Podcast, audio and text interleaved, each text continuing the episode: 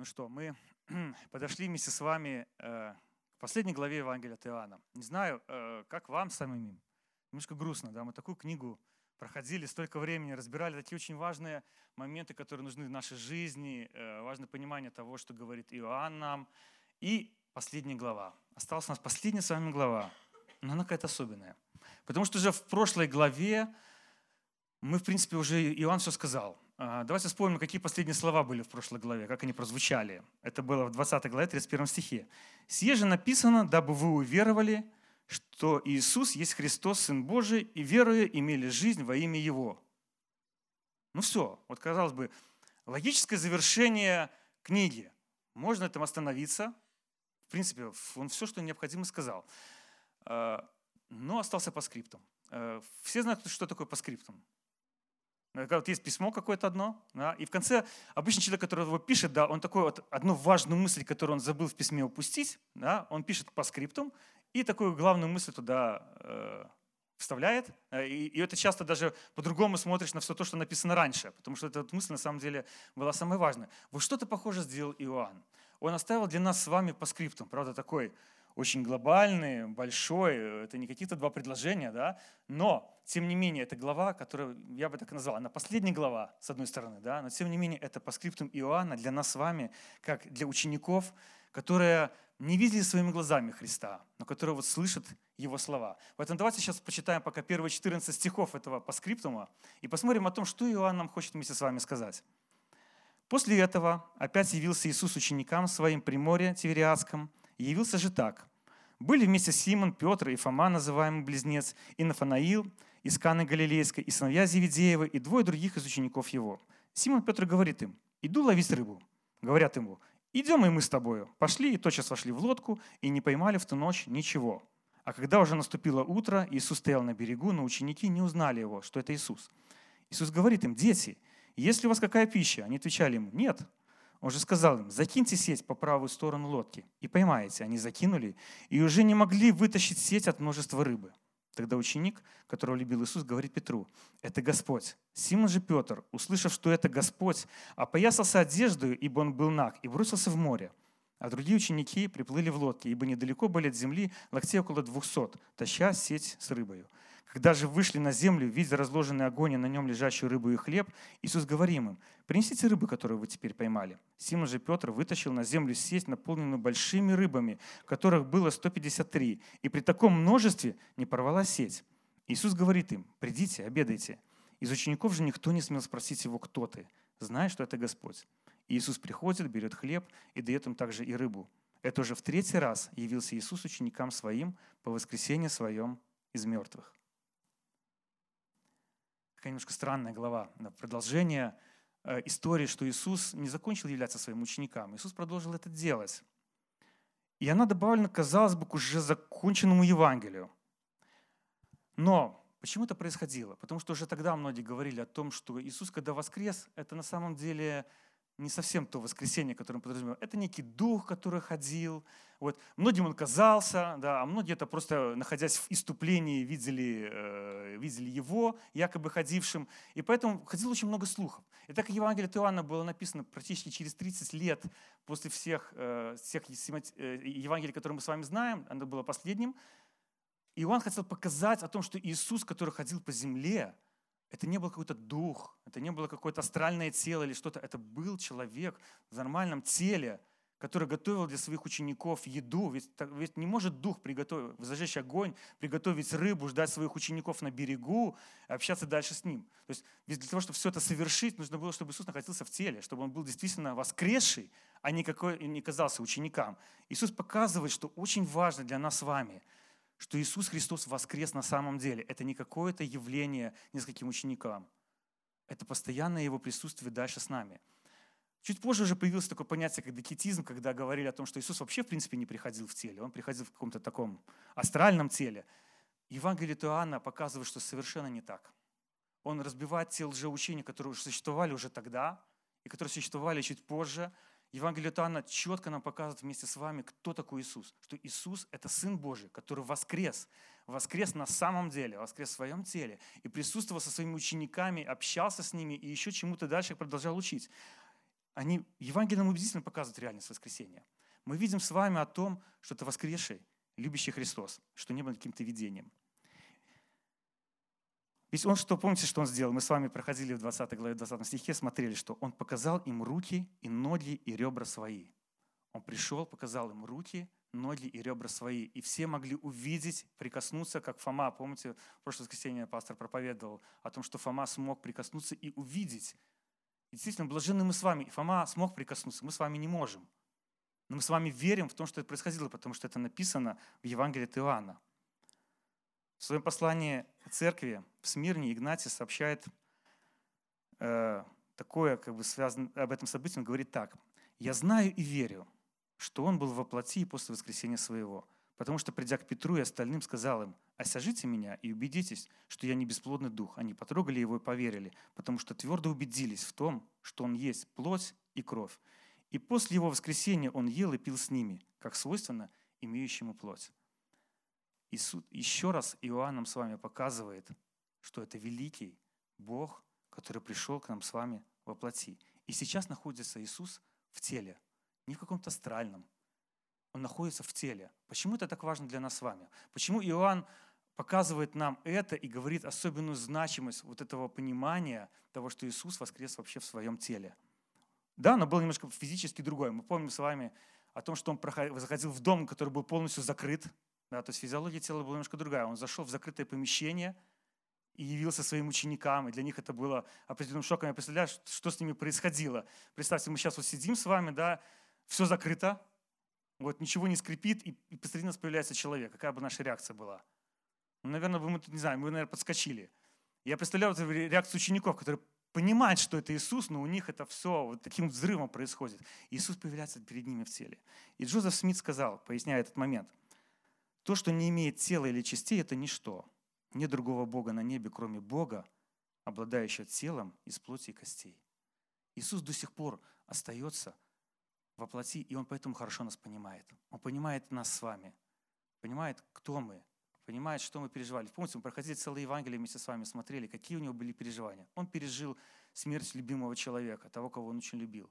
Он пережил предательство, он пережил боль на кресте, физическую боль, он пережил духовную боль на кресте. Это не какая-то астральное тело, которое ходило по земле. Это реальный Бог, который был рядом с людьми, реальный Бог, который воскрес, реальный Бог, который сейчас является нашим с вами Богом. И первая, самая главная цель этой главы в том, чтобы показать реальность воскресения. А вторая, что мы увидели, что Иисус продолжает заботиться о своих учениках. Он не просто оставил их. Да, он говорил о том, что я дам вам утешителя, я дам вам того, кто придет после меня, он придет еще Дух Святой. Но мы видим, что Иисус продолжает сам еще заботиться о своих учениках. И вот об этой заботе я хотел посмотреть. Поэтому я назвал свою проповедь так. Забота Божья. Ну, нельзя по-другому посмотреть на эти стихи, которые происходили здесь, о том, как Бог заботится о своих учениках. Иисус, э, Иоанн показывает этого заботливого Бога. Ведь многие в то время, лжебоги, они приходили для того, чтобы какие-то свои идеи реализовать. Э, все, все лжебоги, которые были, ну, если вы вспомните, греческих, которые приходили для людей для чего?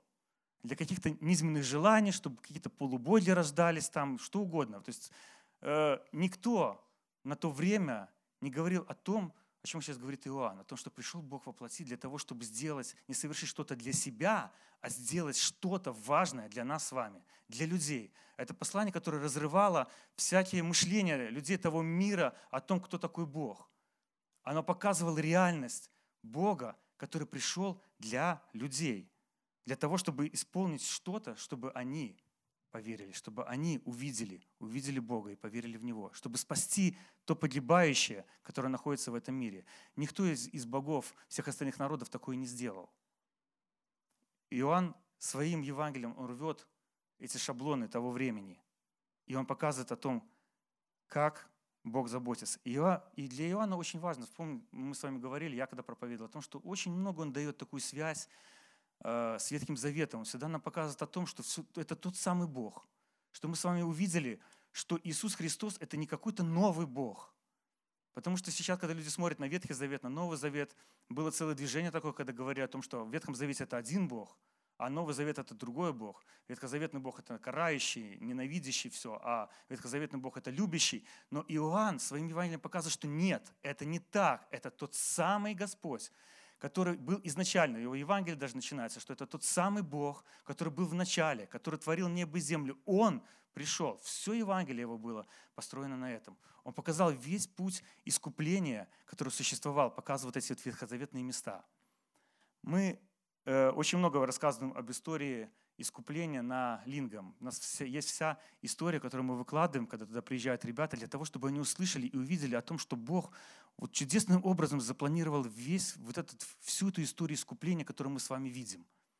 Она чудесная. Это не просто какое-то новозаветное э, видение, такой выстрел какой-то, который сделал Бог. Он все готовил заранее. Он готовил все с самого начала, и это все вылилось в то, когда пришел сам Иисус, когда пришел сам Бог и явил себя своим ученикам и совершил что-то особенное. История искупления такая, что сначала было сотворение мира. Мы говорим обычно на Линга о том, что как Бог творил мир, мы так воодушевляем, показываем о том, что творение – это действительно творение Божье. Мы говорим о грехопадении. Мы говорим о том, что человек, к сожалению, оставил Бога.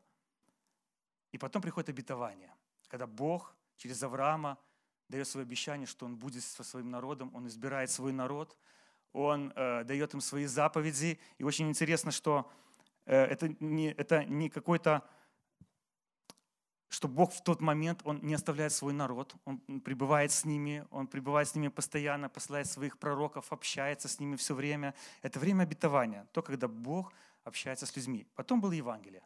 На цель самого Евангелия – это такая библейская драма, когда приходит Иисус, когда приходит воскресенье, когда приходит Его, когда Он погибает на кресте, когда Он воскресает – Следующая – это миссия. Это мы с вами читали, мы с вами читали Деяния апостолов, мы с вами смотрели о том, как ученики Христа дальше распространяли это Евангелие, что дальше они делали. Это, это удивительно, просто как церковь формировалась. Я не знаю, как для вас, вот каждый раз, когда читаешь книгу Деяний, для кого-то это просто историческая книга. Для меня это интересно, как Бог строит свою церковь кирпичик за кирпичиком. Из одного народа, из другого народа люди постепенно каются, и постепенно собирается церковь. И это не что-то какое-то новое, это продолжение того, что делал Бог, потому что Бога был всегда избранный народ. И просто теперь по обетованию Авраама, это в евреях, ой, это в послании Галатам сказано, что сейчас по обетованию мы с вами вместе являемся детьми Авраама, да, и мы с вами искуплены. И новое творение. Это откровение в 21-22 главе, где Бог показывает, когда будет уже новое творение, новая земля, что Бог все возродит. Вот это вот история, история искупления. И Иоанн показывает, что вот между Евангелием и миссией все, что существует, сделано не нами с вами. То есть не мы каким-то образом себя воодушевили и, так сказать, рассказали Евангелие. Иисус продолжал это делать сам, приходя к своим ученикам и воодушевляя их для того, чтобы они могли нести это Евангелие, для того, чтобы они могли проповедовать. Это все сделала Божья рука. Это чудесно. Чудесно придумать такой план. Мы с вами только можем об этом рассуждать, можем об этом говорить. Но интересно, что вот эту вот связь этой миссии Иоанн показывает этим своим единственным стихом, который он сказал – в Евангелии от Иоанна 3,16. «Ибо так возлюбил Бог мир, что дал Сына Своего Единородного, дабы всякий верующий в Него не погиб, но имел жизнь вечную». Заметьте, что в этом стихе Бог отдал Сына Своего не просто на распятие. Бог отдал Сына Своего к нам навсегда. Он навсегда пребывает в цели, навсегда пребывает с нами, общается с нами. Бог отдал Своего Сына нам. Не просто распятием, он до сих пор пребывает здесь. И поэтому Иоанну было очень важно показать о том, что вот эта забота Божья, она продолжается сейчас. Она не останавливалась никогда. Иисус приходил к своим ученикам и общался с ними. И вот давайте посмотрим эту заботу, э, о том, как это описывает Иоанн. Симон же Петр говорит им, иду ловить рыбу. Говорят ему, идем и мы с тобою. Пошли, и тотчас вошли в лодку и не поймали в ту ночь ничего. Ну, вообще, конечно, интересно. Э, является Иисус. А мы с вами в 20 главе говорили, что зашел к ним, сказал, я посылаю вас, как меня послал Отец, и собираются ученики, и что делают? Ну, вот я, знаете, э, вот к Диме Родионову, знаешь, что рыбак такой. Прихожу к Диме, говорю, Дима, слушай, пошли сегодня на служение. Дима такой, значит, Виталий, пошли ловить рыбу. Я говорю, слушай, да, пошли ловить рыбу. На самом деле, что нам то служение? И мы пошли ловить рыбу. Ну, кажется, такой, ну, какой-то раздрай в голове. Как так? Пришел Иисус, вошел к ним. Ну вот, Вы же все получили шок от, от того, что происходило. Да? Между вами явился Христос во плоти, показался вам. Что вы продолжаете делать? Идем ловить рыбу. Пошли. Можно осудить, конечно, Петра за это. Но э, я думаю, что на самом деле у Петра очень многое бурление проходило внутри из-за того, что он сделал. Потому что у него были для себя такие неоправданные желания. Да? Когда происходит разочарование? Когда мы ставим завышенную планку для себя и не можем ее исполнить. Я не знаю, как вы, э, я, пожалуй, похож где-то на Петра. Иногда, когда какие-то очень сильные э, переживания или еще что-то, очень хорошо помогает, когда ты делаешь какую-то рутинную работу, которую ты вот привык делать все время. Да? Ты на нее возвращаешься, и чувствуешь себя в ней комфортно, потому что ты здесь все контролируешь, ты здесь все понимаешь, ты знаешь, где здесь что находится, что тебе нужно делать, и ты занимаешься своей обычной работой. И похоже, что вот у Петра происходило нечто подобное. То есть для него все, что существовало, вот это все его внутреннее состояние, которое было, оно вылилось в то, что ему хотелось заняться чем-то простым, чтобы просто отвлечься от того, что он совершил. Но есть другой еще вариант. Э, например, Кальвин говорит о таком, что Петр занимался рыбной ловлей, и не должно казаться это чуждым. Дуновению Христову он был сделан апостолом, но воздерживался от прямых действий, пока не был облечен новой силой. Да, потому что мы знаем, что то, что он дунул, это был образ, а в день Пятидесятницы сошел Дух Святой, сошла сила. Самое главное, чтобы там написано было, сошла сила Божия на учеников. И они тогда стали проповедовать. Ибо ему еще не было приказано исполнять обязанности учителя. Ему только сообщили о будущем призвании, дабы он и остальные осознали. Христос избрал их не напрасно. Да, Христос избрал их не напрасно. И вроде бы осознание внутри это есть. Но переживание все равно вот этой вот того, что совершено было предательство, и ведь не только одним Петром. Мы с вами говорили о том, что возле креста были только женщины и один любимый ученик. Никого не было тогда рядом с Иисусом. Иногда ученики вот так вот отвлекаются для того, чтобы что-то сделать, для того, чтобы отвлечься от самого важного. Иногда в нам с вами приходит в жизнь разочарование. Но знаете, что не надо убегать от Бога. Посмотрите, что происходит. Бог сам приходит к ним. Когда у нас есть в жизни разочарование, когда у нас есть в жизни потеря, когда у нас есть в жизни какие-то переживания такие, которые мы понимаем, что ну, мы не можем остановиться, мы не можем ничего сделать. Помните о том, что Бог сам к вам приходит. Здесь Бог пришел к ним. Вот во всех этих переживаниях вся инициатива была на стороне Бога, чтобы показать, что я продолжаю вас любить, я продолжаю вас заботиться. Мы с вами будем еще смотреть о том, что будет происходить с Петром. Это будет уже в следующее воскресенье, да? Но давайте посмотрим, что происходило еще с учениками. Пошли и тотчас вошли в лодку и не поймали в ту ночь ничего. А когда уже наступило утро, то есть интересно, упорство вообще неимоверное. Всю ночь ловили рыбу, всю ночь. Отдохнули и на утро пошли опять. Ничего не поймали. Вот бы, честно, будь бы мне упертым, наверное, на моей работе таким, я бы, наверное, очень многого добился. Вот. Но, к сожалению, это не так. Какие упертые люди. И, наверное, все-таки вот эта вот э, упертость и позволила ученикам совершить вот такой переворот э, в жизни остальных людей, потому что они все равно вот старались выполнять ту работу, которая была им поручена. То есть они умели это делать изначально. Ведь не избрал Петр никаких там богословов того времени, никого. Он избрал простых людей, он избрал рыбаков, которые шли и разнесли Евангелие, потому что они были упорны в своем труде. Вот в этом упорном труде, которого ты ничего не добился, они опять садятся в лодку и опять учат, и опять ловят рыбу. И вот дальше что происходит? Иисус говорит им, дети, есть ли у вас какая пища? Они отвечали ему нет. Он же сказал им, закиньте сеть по правую сторону лодки и поймаете. Они закинули и уже не могли вытащить сеть от множества рыбы. Вот мы иногда ждем такого ответа, личного ответа от Бога. Ну, во-первых, мы с вами видим, что ученики даже не понимают, кто им это говорит. 200 э, локтей – это сколько там, примерно 100, 100 метров где-то от, э, от берега. Да? Если 100 метров от берега, вы понимаете, что мы не видим э, человека, который там стоит. И вот какой-то человек стоит там нам и говорит, послушайте, закиньте сеть на другую сторону. Профессиональным морякам, профессиональным рыболовам, которые знают, что делают. Человек с берега говорит, закиньте сеть. И они это делают. Вообще как? То есть они же не понимают, кто им говорит. И знаете, это мы иногда не понимаем, как работает Бог. И мы иногда нам кажется, что это вот что-то происходит в нашей жизни, это не по Божьей воле. Есть такой анекдот один э, про христианина, который э, на необитаемый остров попал, ну, кораблекрушение попал на необитаемый остров, становится на колени, понимает, что здесь выжить невозможно, нет ни еды, ничего, там 6, 6 на 6, вот островок такой, становится на колени говорит, Господи, спаси меня. И вот проплывает мимо лодка, и говорит ему, садись, мы тебя отвезем. Он такой, нет, Бог меня спасет, спасибо. Вот лодка уплывает. Приплывает здоровый э, катер огромный, такая яхта, проплывает мимо, говорит, послушай, ты остров маленький, давай мы тебя спасем. Он такой, нет, спасибо, меня Господь спасет. Уплывает лодка, приплывает уже такой военный корабль, говорит, слушай, у нас тут вообще случайно учения проходили, слава Богу, что мы тебя нашли, давай, залезай, залезай на корабль. Он говорит, нет, меня Бог спасет. Ну, естественно, что от жажды, от голода, в конце концов, умирает. Приходит к Богу и говорит, Господи, что ж ты меня не спас? А Бог ему говорит, послушай, я тебе лодку присылал одну, вторую, третью. Неужели тебе не хватило разума просто взять и сесть и уплыть? И так иногда происходит в нашей жизни. Мы с вами и ищем какие-то ответы вот лично от Бога. Я вот только в молитве его это э, откровение поймаю, да, вот в молитве его пойму, в чтении слова, а подходит ну, какой-то человек и что-то говорит, послушай, брат, ну, сделай так. И вот стоит, наверное, как вот этим ученикам прислушаться и подумать о том, что Бог нам с вами может сказать через другого что-то очень важное для того, чтобы мы с вами закинули свою сеть на другую сторону. Мы иногда вот не видим этой другой стороны. Иисус, стоя на берегу, ну, есть такое предположение, Бартли говорит что, о том, что ну, просто Иисус видел, что там э, рыба с этой стороны, потому что с берега это лучше видно, чем с лодки. Поэтому они, он говорит, закиньте им сеть. Ну, не знаю, возможно, э, возможно что он, э, такие маленькие чудеса для него не очень важны. Но я понимаю, что для Бога нет понятия большого или маленького чуда. Он делает его для нас с вами. И даже той малости, которая нам нужна в нашей жизни, Он ее сделает. Интересно, что Иисус, ведь Он не моряк, ведь Он не рыболов, он вообще плотник. То есть, если по большому счету по-человечески подойти, Он плотник.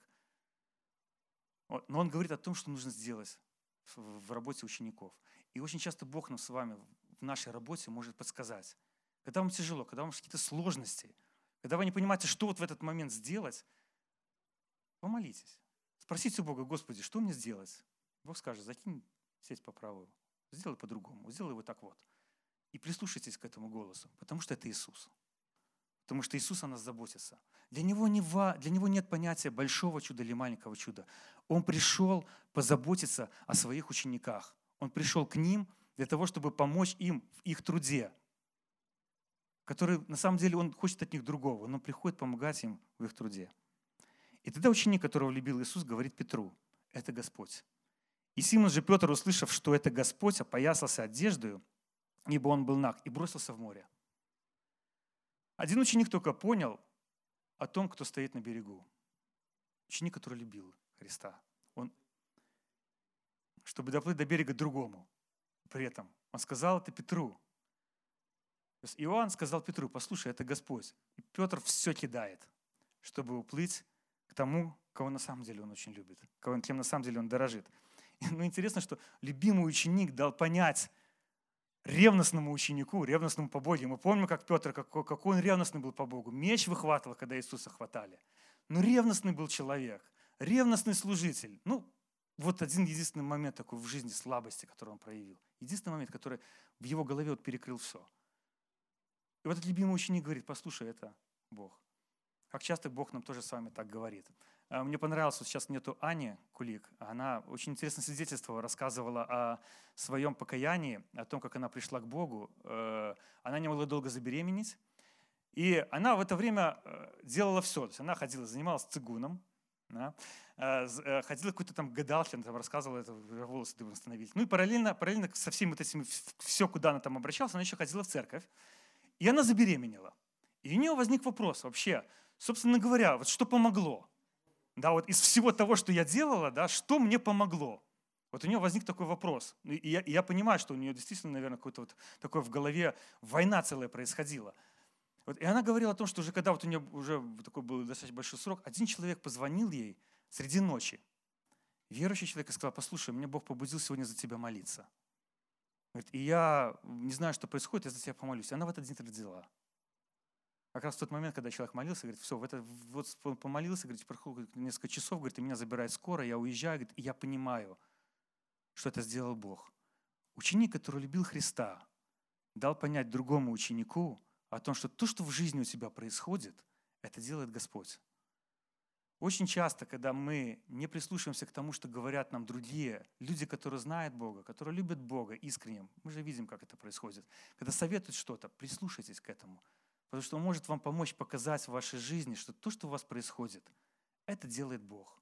Это не какое-то случайное стечение обстоятельств. Это не какая-то, какое-то такое «сошлись звезды». Это забота Бога, она с вами. Господь о вас, о нас заботится, Господь о вас заботится. И Он хочет помогать вам даже в самых маленьких вещах, которые в вашей жизни есть. Бог сегодня продолжает свои чудеса, продолжает это делать для нас с вами. А другие ученики приплыли в лодке, ибо недалеко было от земли локтей около двухсот, таща сеть с рыбою. Когда же вышли на землю, видят разложенный огонь и на нем лежащую рыбу и хлеб, Иисус говорит, говорит им, принесите рыбы, которую вы теперь поймали. Симон Петр пошел и вытащил на землю сеть, наполненную большими рыбами, которых было 153. И при таком множестве не порвалась сеть. Иисус говорит им, придите, обедайте. Из учеников же никто не смел спросить его, кто ты. Знаешь, что это Господь. Иисус приходит, берет хлеб и дает им и также рыбу. Все, что нужно было тогда ученикам. Заметьте, Иисус не начал их сразу учить, не начал их, их сразу э, обличать в том, что они сделали, да, или как-то там что-то говорит, почему вы рыбу ловите, а не идете, как я вас послал уже учеников делать других, да, идите, проповедуйте Евангелие, что же вы, что же вы делаете? Нет. Иисус приходит и дает им поесть. Вот так вот просто дает им еду, самую необходимую, которым сейчас. Они устали. Представьте, целую ночь они ничего не поймали. Естественно, что они не ели. Целое утро они находятся на лодке, они ничего не ели, они голодные, просто банально голодные. И приходит Иисус и дает им самое важное. И так работает Бог всегда. Вот так вот Бог работает всегда. Он всегда для своего народа делает чудо, и только потом чему-то их учит. Это тот самый Бог. В Ветхом Завете, если мы с вами хорошо вспомним, вспомним первую заповедь. Кто помнит хорошо первую заповедь? С чего-чего она начинается? И изрек, давайте я, я, я, давайте я вам прочитаю. И вот сейчас внимательно, внимательно прислушаемся к тому, что сказано в Исходе в 20 главе с 1 по 3 стих. «И изрек Бог все слова сии, говоря, «Я Господь Бог твой, который вывел тебя из земли египетской, из дома рабства, да не будет у тебя других боков перед лицом моим». Мы вот очень хорошо слышим, да не будет у тебя других боков перед лицом моим, но смотрите, что делает Бог в самом начале, что Он им напоминает Израилю. «Я Господь Бог твой, который вывел тебя из земли египетской. Бог напоминает о том чуде, которое было совершено для них. Иисус вообще начал то же самое. Помните, очень много. Он делает чудо и потом объясняет, что происходило, да, и почему это Бог делает, показывает свою любовь, показывает Божью любовь. Бог так всегда работает. Это тот самый Бог. Бог не изменился. То, что мы в Ветхом Завете видим, какого Бога, и кого мы видим в Новом Завете Иисуса Христа, это тот же самый Господь, который пришел и напоминает нам о том, что Он сделал. Поэтому Израильский народ прекрасно понимал, как работает Бог. Для нас с вами надо не забывать, что Бог всегда проявляет свою заботу в самом начале. Заботится о своем народе. Он позаботился о том, чтобы люди вышли из египетского рабства, и только потом им дал закон. Он не сделал это в то время, когда они находились в рабстве. Он сделал их свободными, и потом дал им закон. И Бог нас с вами сделал свободными в Иисусе Христе, и дал нам свой закон, и дал нам свои повеления и послал нас в этот мир для того, чтобы мы проповедовали и учили и говорили о нем. Иисус говорит им, придите, обедайте. Из учеников же никто не смел просить его, кто ты, зная, что это Господь. Ученики, наверное, боялись оскорбить Иисуса, потому что они его сразу не узнали. И, наверное, такой, ну, я предполагаю, наверное, такое определенное есть волнение, страх. Ну, как мы вообще не поняли, что, что здесь стоит Христос?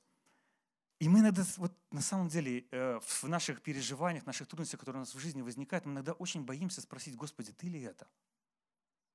Ты ли это сделал вообще в моей жизни? Ты ли меня сейчас вот, вот в эти обстоятельства ввел для того, чтобы я остановился и что-то сделал? Мы, очень страшно нам иногда спросить Бога, э, Бога. Вот как ученики, они понимают, что это Бог, знаете, как в том анекдоте, да? Я, я понимаю, правильно ответ Иисус, но очень на белочку похож. Да? Только здесь все наоборот. Мы очень часто видим, что сделает Бог, но мы никак не можем для себя ответить, что «Господи, Ты ли это?» Вот задать правильный вопрос Богу.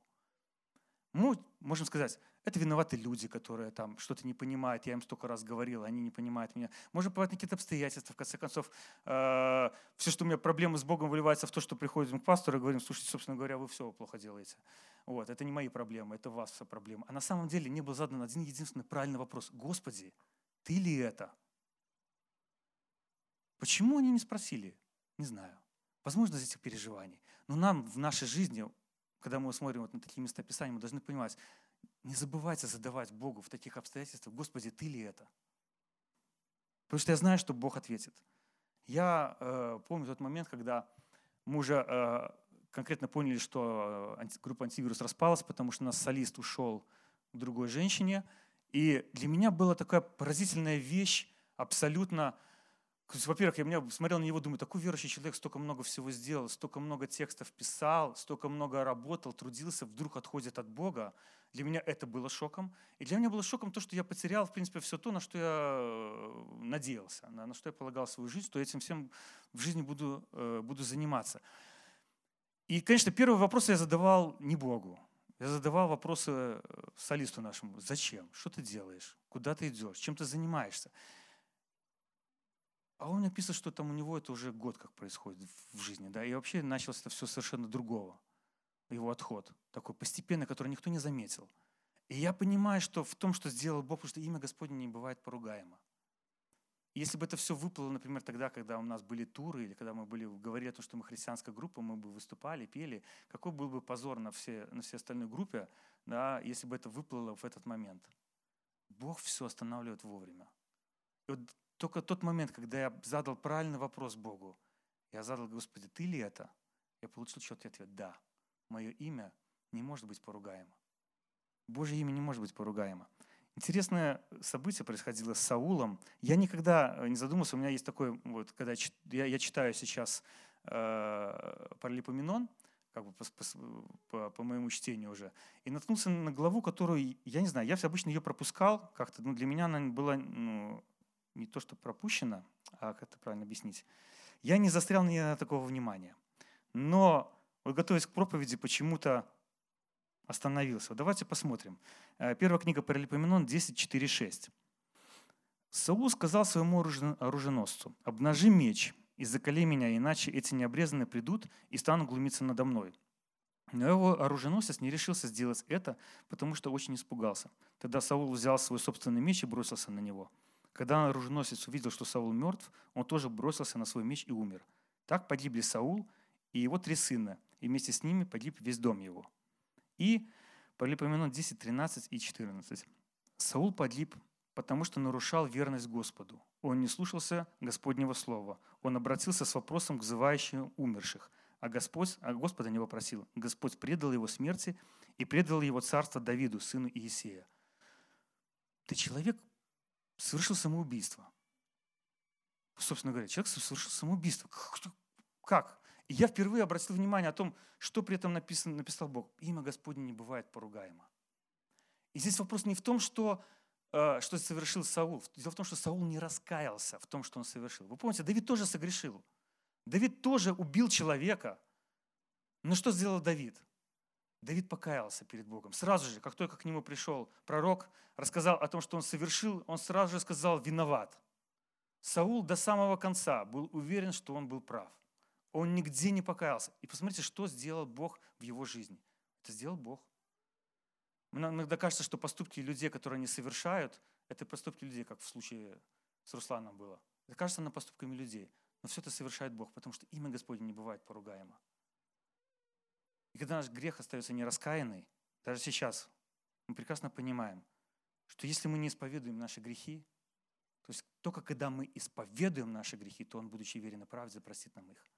Мы с вами должны исповедоваться перед Богом и говорить о том, что мы слышали, да, Господи, я не прав. Да, я упал. И мы увидим с вами заботу Божью. Поэтому Иисус и пришел. Ученики согрешили, ученики бросили Его, оставили Его, кинули Его в самый ответственный момент. Он знал, что это произойдет, но все равно как мы иногда мы к чему-то готовимся, мы прекрасно знаем, что это произойдет, но все равно это нам приносит боль. В любом случае, потому что мы чувствуем, что это предательство. То же самое происходило в жизни Иисуса. Он чувствовал, что это предательство, но ведь он был в человеческом теле, он предательство чувствовал точно так же, как мы с вами. Но он приходит к своим ученикам, он общается с ними и продолжает о них заботиться. Не оставляет их, не бросает их, а проявляет свою заботу, проявляет свою любовь, проявляет свое терпение – и показывает о том, что они для него важны. И что он в них до сих пор не разочаровался. Мы разочаровываемся часто в людях, а Бог в нас не разочаровывается. Бог продолжает к нам стучаться, продолжает стучаться к своим ученикам для того, чтобы мы остановились. Для того, чтобы мы сделали что-то для Него. Чтобы мы посмотрели, в конце концов, в своей жизни на Него и задали правильные вопросы. Господи, Ты ли это? И вы услышите правильный ответ. Вы увидите, сколько Бог на самом деле чудес еще сделает в вашей жизни и уже сделал. Интересно, что в этом Евангелии вот какого конкретного великого поручения мы с вами не читаем. Оно как бы есть э, в 20 главе там, да, о том, что когда он дунул на них духа и сказал, я посылаю вас, э, как меня послал мой отец, такой, ну, скажем, такой образ определенный этого есть. Но, э, тем не менее, есть очень интересное место такое про 153 рыбы. Я не знаю, почему у Иоанна такое четкое, четкое число, 153. Вообще, собственно говоря, зачем было считать? Вот, ну, э, немножко непонятно. Но вот такой акцент интересно сделал Иоанн в своем Евангелии. Зачем? Ну, по-разному на это смотрят люди. Э, первое, первый такой вариант интересно, что на самом деле 153 рыбы, если они больших, то сеть, которая у них была, она просто порвалась бы. И это такое просто чудо, что сеть сама не порвалась. В принципе, мы даже об этом с вами читаем, о том, что сеть, удивительно, что сеть не порвалась. Всю эту рыбу смогли вытащить да, и разложить. Ну, 153, вот эта цифра, она все равно будоражит э, мысль людей. Не знаю, это на вас будоражит или нет вообще? Никак, да? Слушай, вы странные люди. А вот меня, честно говоря, буду... я каждый раз, когда читал, читал Евангелие, все думаю, почему нет эту цифру?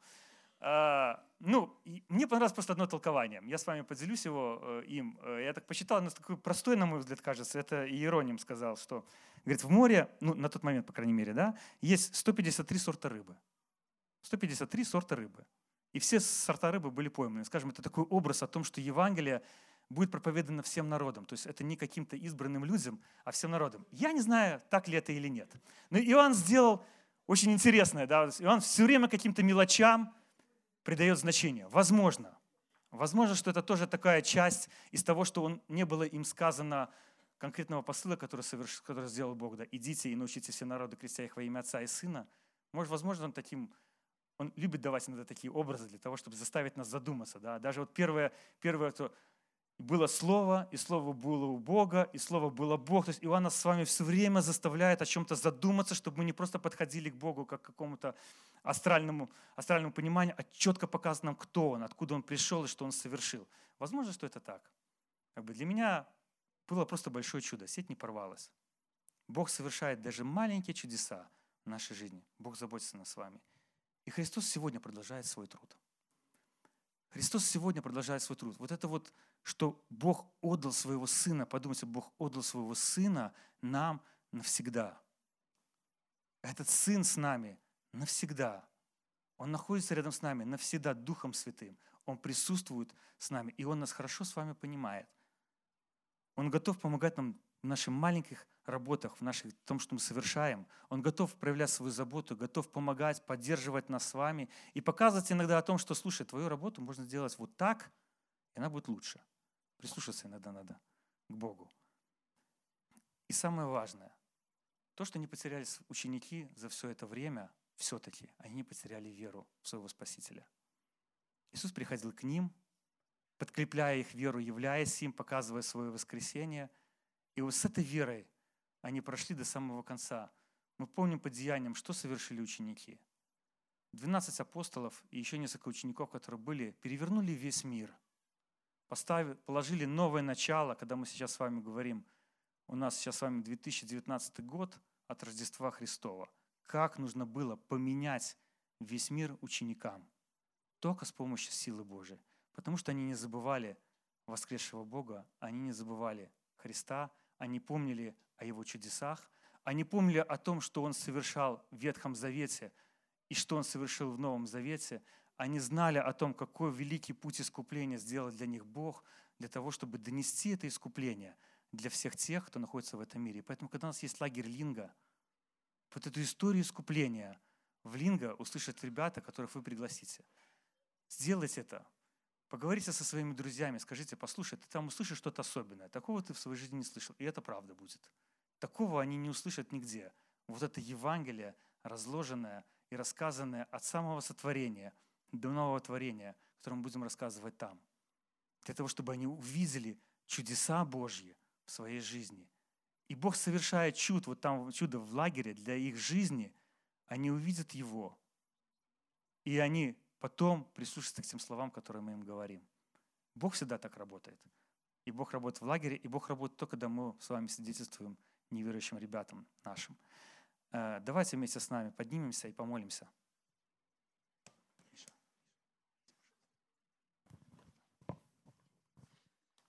Господь, мы обращаемся к Тебе и благодарим Тебя за то, что Ты Бог великий, творящий чудеса в нашей жизни, тот, который меняет нашу реальность и сотворил чудо именно каждого, для каждого из нас. И самое главное чудо, что мы можем найти Тебя, познать Тебя, как воскресшего, великого Бога. Спасибо Тебе за это. И мы хотим сейчас прославить Тебя пением, поклониться Тебе, возвеличить Твое имя, потому что нет подобного Тебе. И Ты единственный на земле и на небе. Аминь.